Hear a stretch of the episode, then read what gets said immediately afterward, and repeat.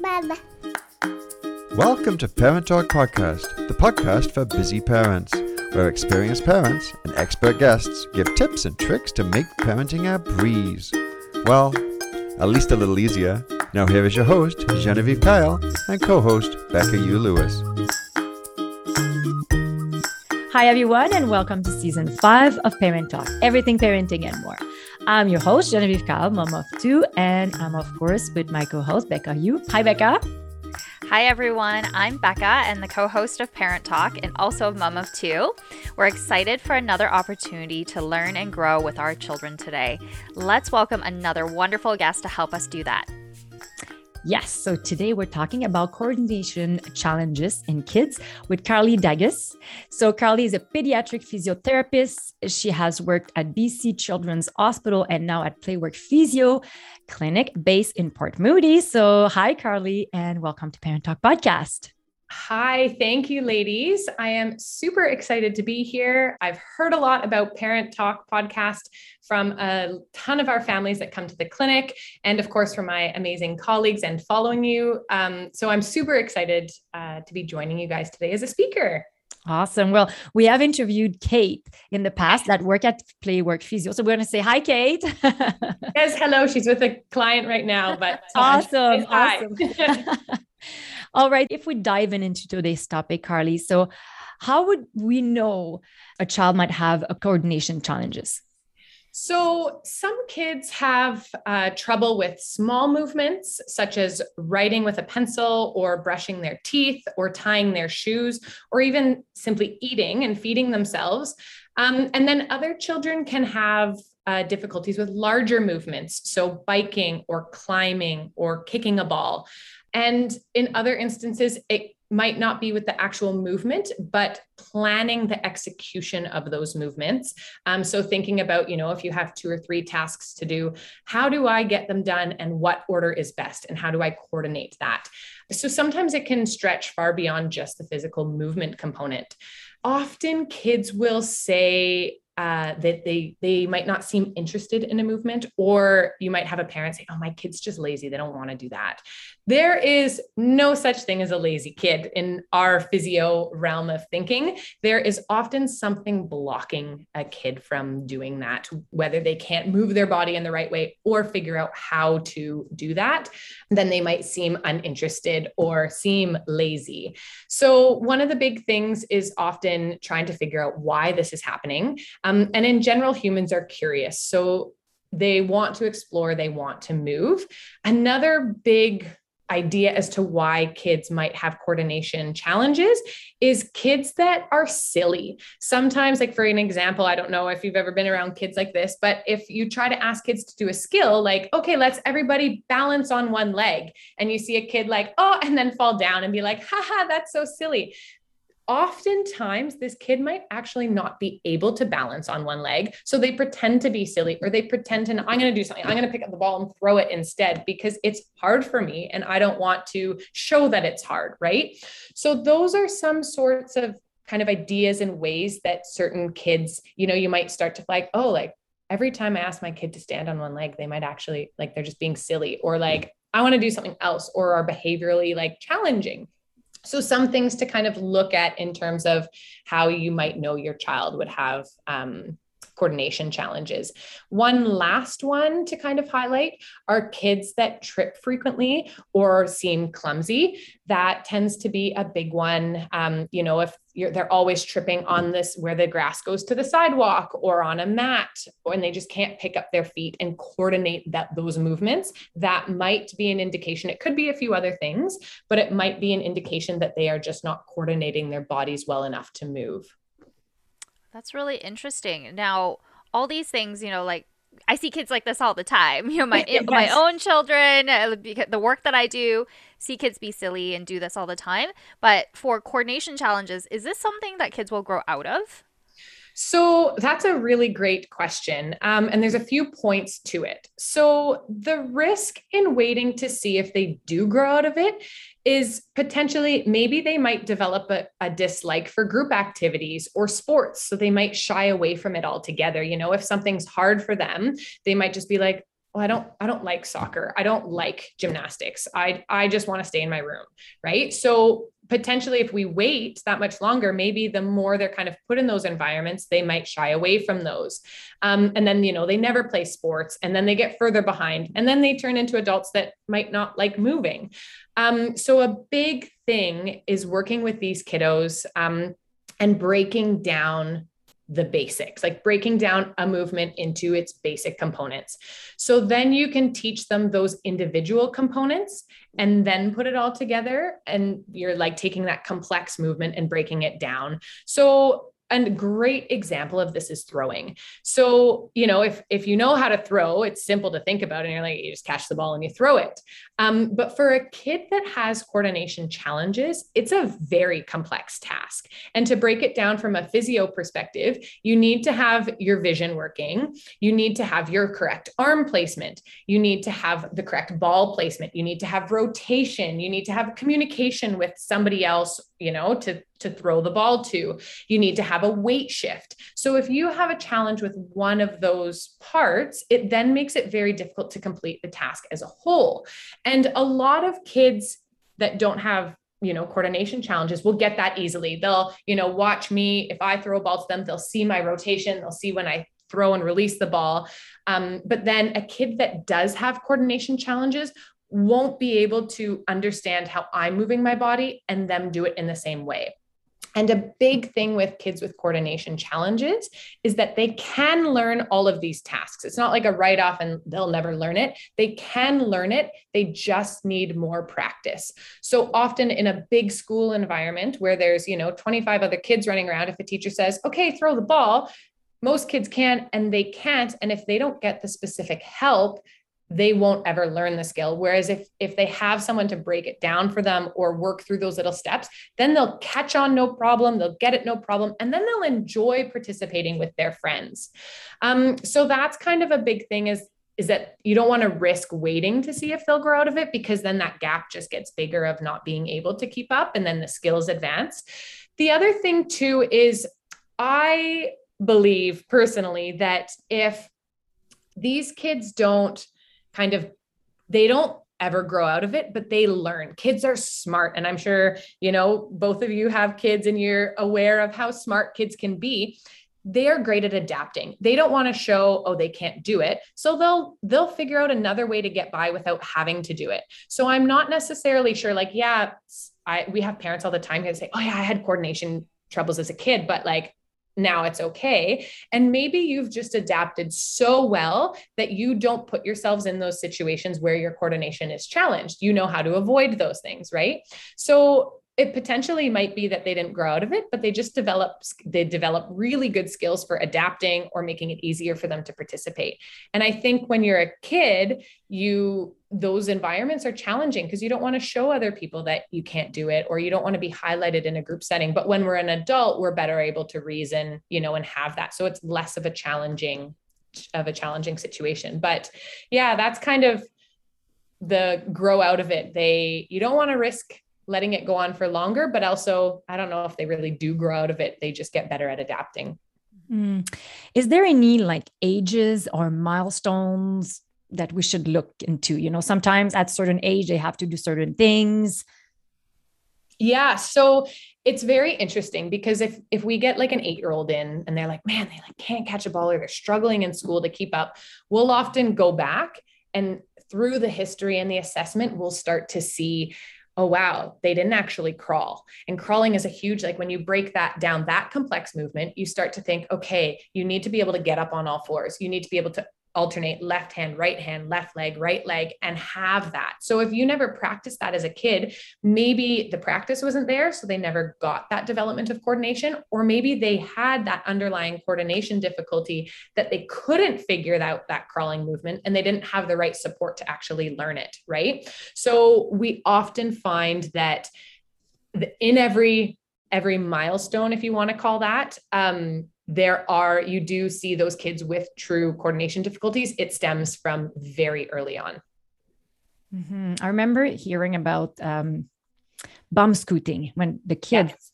uh, start moving by scooting on their bum and yes. usually means uh, a, like a lot of uh, developmental um, things that needs to be looked into.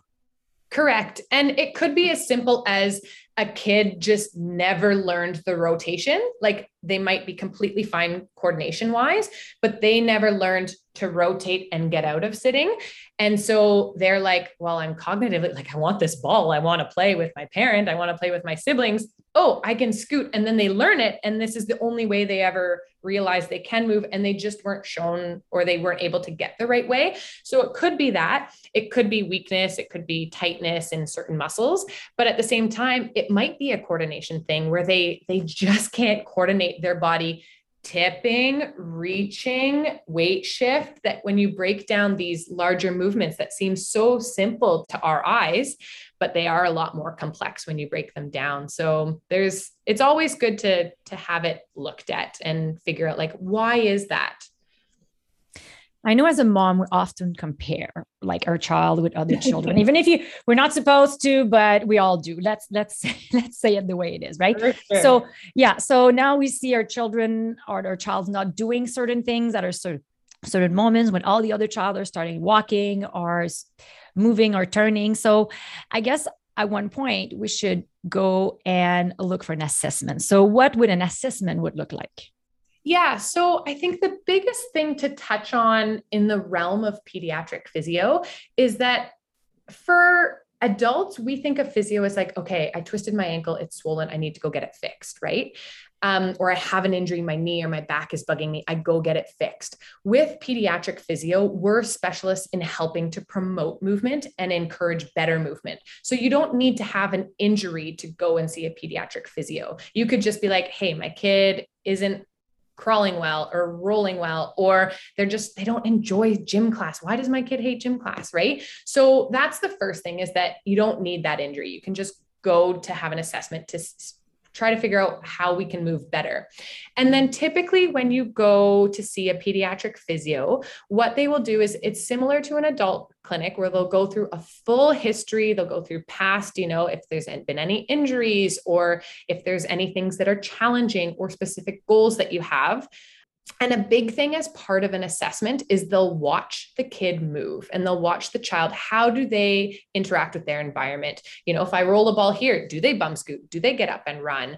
Do they look at it and say, oh, that's too far, and then turn and go and, and look at the toy that's closer. So we'll watch how that happens. And the fun thing about our job is that we get to play all day. And the parents are like, wow, this is this looks like such a fun job. You're just playing. And we are, right? We want to interact with kids and make them feel comfortable. So a big thing is in your assessment is you play. And then basically we look to see as they're moving like we look at their muscle strength their tone how they're neurologically wired and how they're using their brain to navigate their environment. And then after we get a good picture of how everything is kind of linked together, then we can start to recommend or say, like, hey, everything looks great.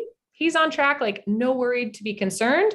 Or we can say, look, like, we're seeing these things that might point towards, you know, some tightness in hip muscles, or actually, wow, they're having a hard time coordinating these, not just this movement that you came in with concerns, but all of these movements across the board, which you might not have realized. Um, so that's typically what happens in an assessment. And then from there, often your pediatric physio will recommend like, just wait and see like if it's a kid that doesn't have many needs you can say go try these things at home touch base if you see these red flags come back but if not you don't need any physio or they can say you know like let's work on it for a block or a couple weeks or sessions and then you know you'll have the strength you can do it in the community and on your own. Um, so it very much depends on kind of what happens as a result of that. So yeah. That, that's really interesting. Now now i hear from parents all the time because i work with kids too. Yes. it's like oh well they don't need to crawl like they just want to get their kids walking right? sure. So like what what do you say to families like that? Cuz I've heard you now say like crawling is super important, but yeah. you know, the number of times I've seen grandparents or parents like holding on to their kids' hands as they're like teetering, like what would you say uh, to families that uh, is doing that? So this is this is a huge topic. And we were just doing a presentation to a bunch of families this morning for our Village Fridays. Um, but basically, in the states we've heard recently that they're getting rid of crawling as a typical milestone and you can be a typical kid without crawling. So yeah, you can. There's probably a ton of kids in our school systems that never crawled and went or walked at nine months because they were going to be, you know, little athletes. But this is then when you break that down, this is then when you start to see in toeing or tiptoe walking or kids that can't do the monkey bars. And yes, they're typical. Yes, they can interact with their friends. Yes, they can, you know, um, go and, and read books and, and play outside and do those things, but they might struggle with certain skills or move then atypically in a different way. So, milestones in general are all meant to build one on top of the other, on top of the other. So, rolling works on rotation and getting those rotational skills. If you skip rolling, maybe that's where, when you're in sitting, you don't rotate because you don't know how to get out of sitting to go crawl and move right? So it's stuff like that. And then with with crawling you know if you build on your your hands and knees you're working on coordination you're working on your hip and core stability your shoulder stability. You know if you don't if you skip that component of it, then maybe when you're working as a, um, uh, an electrician, when you're older and you're doing tons of shoulder stuff, my shoulders are always tired and I always have, you know, shoulder pain. Why is that? Oh, I never developed my shoulder strength crawling because I started running at nine months old, right? So if I was selfish and I could tell every baby in the world um, what to do, I would I would love all babies to crawl for for a, a very long time and I think one of the big points that um, I always then say to parents is the reality of the situation is babies aren't going to crawl for two years. But what we can do is when kids are older, two years old, three years old, however old, even as adults, we can still crawl in our lives, you know, crawl around at the park or get a tunnel and crawl through or play on your hands and knees with your siblings, with your kids, create tunnels, like that sort of thing to still get that development. So, yes, it is that's a big a big point for sure and super important just cuz it builds on so many later skills later. Really, yeah, that's really important then. um, now, if kids do have coordination difficulties, does it affect anything else? There can be things beyond what you might think about on the surface that can can be very challenging for kids with coordination. One of the big areas that we're starting to see now is difficulty coordinating your pelvic floor muscles. And this in general between like, you know, mums, the big boom is coming out now for pelvic health physio and it, how important that is. And it's also booming at the same time for kids and knowing that you can work on those things. But maybe, you know, a kid that has trouble with toileting, it might be they also can't catch a ball or you know coordinate those movements maybe they can't coordinate their muscles when they need to hold their p muscles in maybe they're not able to get that activation in their muscles to to help with that. So it it might extend beyond that as well. Um, another big one that we often um, have to help coach parents about is for kids that are having attention difficulties in school and the teacher's like man your kid never pays attention. It's really it's a big struggle in our classroom. That might be because they can't coordinate certain things like writing. And if you can't write and keep up with your friends then how are you going to you know keep up with the class and learn? So i'm going to you know do something on the side where I'm not paying attention. And, you know, so it's stuff like that that starts to happen. Um, paying attention. Um, a teacher also might report that a child is struggling with like dual tasking. So, like listening at the same time as writing, or, you know, carrying something at the same time as moving. Those sorts of things might be um, signs that, you know, beyond just like an actual movement thing why kids might be struggling. Um, and again we go back to the the whole thing with babies you know babies that didn't roll or crawl. This is where you might hear my baby's lazy. And we get that all the time like here I'm coming in for an assessment. Like my baby doesn't want to move. They're just lazy. And we always say, like, there's no such thing as a lazy baby. Babies are curious. They're just stuck. Something is stuck. So let's let's figure out why. So those are some of the other things: um, pelvic floor, attention difficulties, um, laziness. Those are things that might kind of appear to look for um, if you're concerned. Maybe there is a coordination difficulty. Mm-hmm. Mm-hmm. So when I'm seeing if, if if we hear any of the all the any of the example here that you gave, right? So um, would a coordination diagnosis change anything? Great question. So, some kids, especially if it's more of like a mild thing, some kids might just need a little bit more time to practice and develop those motor skills on their own. But if there's a bigger need or a bigger lag kind of behind their peers, there might be an underlying reason. And a common cause of motor difficulties is a condition called developmental coordination disorder or DCD. Um, you might have also heard it uh, be called dyspraxia. So, DCD is not a learning disability, but it can make it harder for kids to do schoolwork and participate in gym class. Now, a pediatric physiotherapist can test for DCD, and they use um, basically a test called the movement ABC, and it tests three different domains of movement. So, there's fine motor, there's gross motor, like throwing and catching, and then there's also balance. So, it helps to help determine if there is a severe coordination challenge within all three realms or is it you know in one specific area that's then affecting the others. So it helps big time with like knowing how to treat like okay maybe you can't catch and throw but maybe it's not actually the coordination with your arm muscles. Maybe it's just the closing of your fingers around the ball and the release of your fingers. Maybe it's just fine motor. So then we work on that as a whole rather than you know, the catching and throwing. Um, so the physio can complete that test and let you know what areas it is, but then you do need to see a doctor to get a formal diagnosis. If that form, if you do have a formal diagnosis in BC yet, there is no support or funding for families financially for that type of diagnosis. However, what will happen is, you know, if we have more kids that are flagged like, wow, there's been a push for families, you know, that have movement difficulties. And all of these kids now are coming up with this DCD diagnosis. Maybe years down the road, there might be a funding system in place for the BC in BC for those kids. Um, but also at the same time, a huge benefit to having a diagnosis or just being aware that your child has movement difficulties is then getting the appropriate support in school. And so often we have these kids that you know when we do highlight hey there is an underlying coordination difficulty they have the right support at school their teachers are aware so they can help them in gym class. Like okay we're going to break this down as a whole for everybody to work on so the kid keeps up and the kid enjoys movement. Um, and this is my favorite part about the coordination kiddos that come into our clinic is that they are the ones above anybody else that love physio. They come in, they're so excited for physio. They're like, Karly, guess what I did today? I learned how to do the monkey bars all by myself. And they're just because they can, they are so happy. So they're the kids that enjoy once they have the support, they love it. So you know, if you're sitting here and you're like, man, like my kid doesn't like to move and they, they always fight me to move and, and all that sort of stuff, like might be a good idea to get you know some support in looking you know is there something going on with my kids coordination?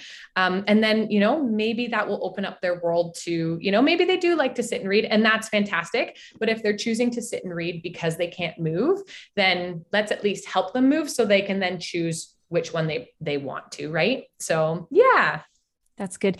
If we want to go and consult with our children, I'm just curious is this uh, covered by our BC or any of the care card, depends on provinces or states you work into? Or you're you're living, or um, is it something that can be covered by our extended uh, medical plan, or how does that work? Yeah, so for our like private clinics in British Columbia, we take extended health. So it's private physiotherapy, but we do bill extended health. So if you do have those extended um, benefits, you can do that. However, beyond the private system, you can be assessed in the public system. And if you're in different parts of the world, you know, if you're in the States or overseas in Europe, you can look to find what pediatric therapist can run an MABC. Um, that's pretty much international. It's standardized. So you, you can find it in other countries around the world. But um, depending on that, you can research which professionals do carry out that test and have that support that way. But a physiotherapy session is covered under extended health, um, and you can also pay out of pocket for that. Awesome. Well, Karly, we can find you on a panel with expert at parenttalk.ca. So where else can we find you? You can find us in a number of different ways. Often, a lot of our families nowadays love the whole social media. So you can find us on Instagram at playworksphysio.com. My personal physio Instagram page is physio Karly uh, with a K. So P H Y S I O and then K A R L Y and then uh, Facebook as well at Playworks Physio. And again, we are in Port Moody. We service the Tri Cities, and now with COVID, thankfully, one of the perks with it is that we offer virtual physiotherapy all across BC. We have families from all over BC that come, and also from other provinces in Canada. And we've even treated a few families overseas. So yeah, we have a far reach now with COVID. So so it's is it the silver lining of COVID? That's what I'm going to tell myself. yeah, exactly. There's a teeny little silver lining. Oh well. Okay, so well that concludes uh, today's episode. Becca and I would like uh, to thank you, Karly, for taking the time to be here, and you're bringing so much value to all of us parents, helping us grow and learn different things, and of course, be the best parents we can be. Yes, thank you so much for having me. It was a pleasure um, to talk with you guys and connect with the two of you, but also all of the families that tune in. I know you have a, a huge audience, and it's so amazing to support these families in every way that we can. So thank you very thank much. Thank you. Thank you. Thank you. So, for our listeners, if you have a question or you would like to join us on, on our show as a guest or as an expert, please visit the contact us section on our website at parenttalk.ca. Follow us on Instagram, Facebook, and now on YouTube at Parent Talk TV so you can see us. of course, you can always subscribe directly to this podcast on our website at parenttalk.ca. So we hope you enjoyed today's episode and we're inviting you to share it on your social media, especially if you know someone that with that episode resonate with what's happening in their household. So please do help them. As we all know, parenting can be hard. Remember, it's important to laugh, keep learning, cherish your village, and be true to yourself. So thank you for joining us today and have a great week. Bye. The views and or opinions of the host and their guests are not necessarily those of Parent Talk and should not be considered as fact. The information offered is believed to be accurate but is not intended to be a substitute for professional medical advice and should not be used for diagnosing or treating any health issue or prescribing medication. If you have any questions or concerns regarding your physical or mental health or the health of your child, please seek assistance from a qualified healthcare practitioner.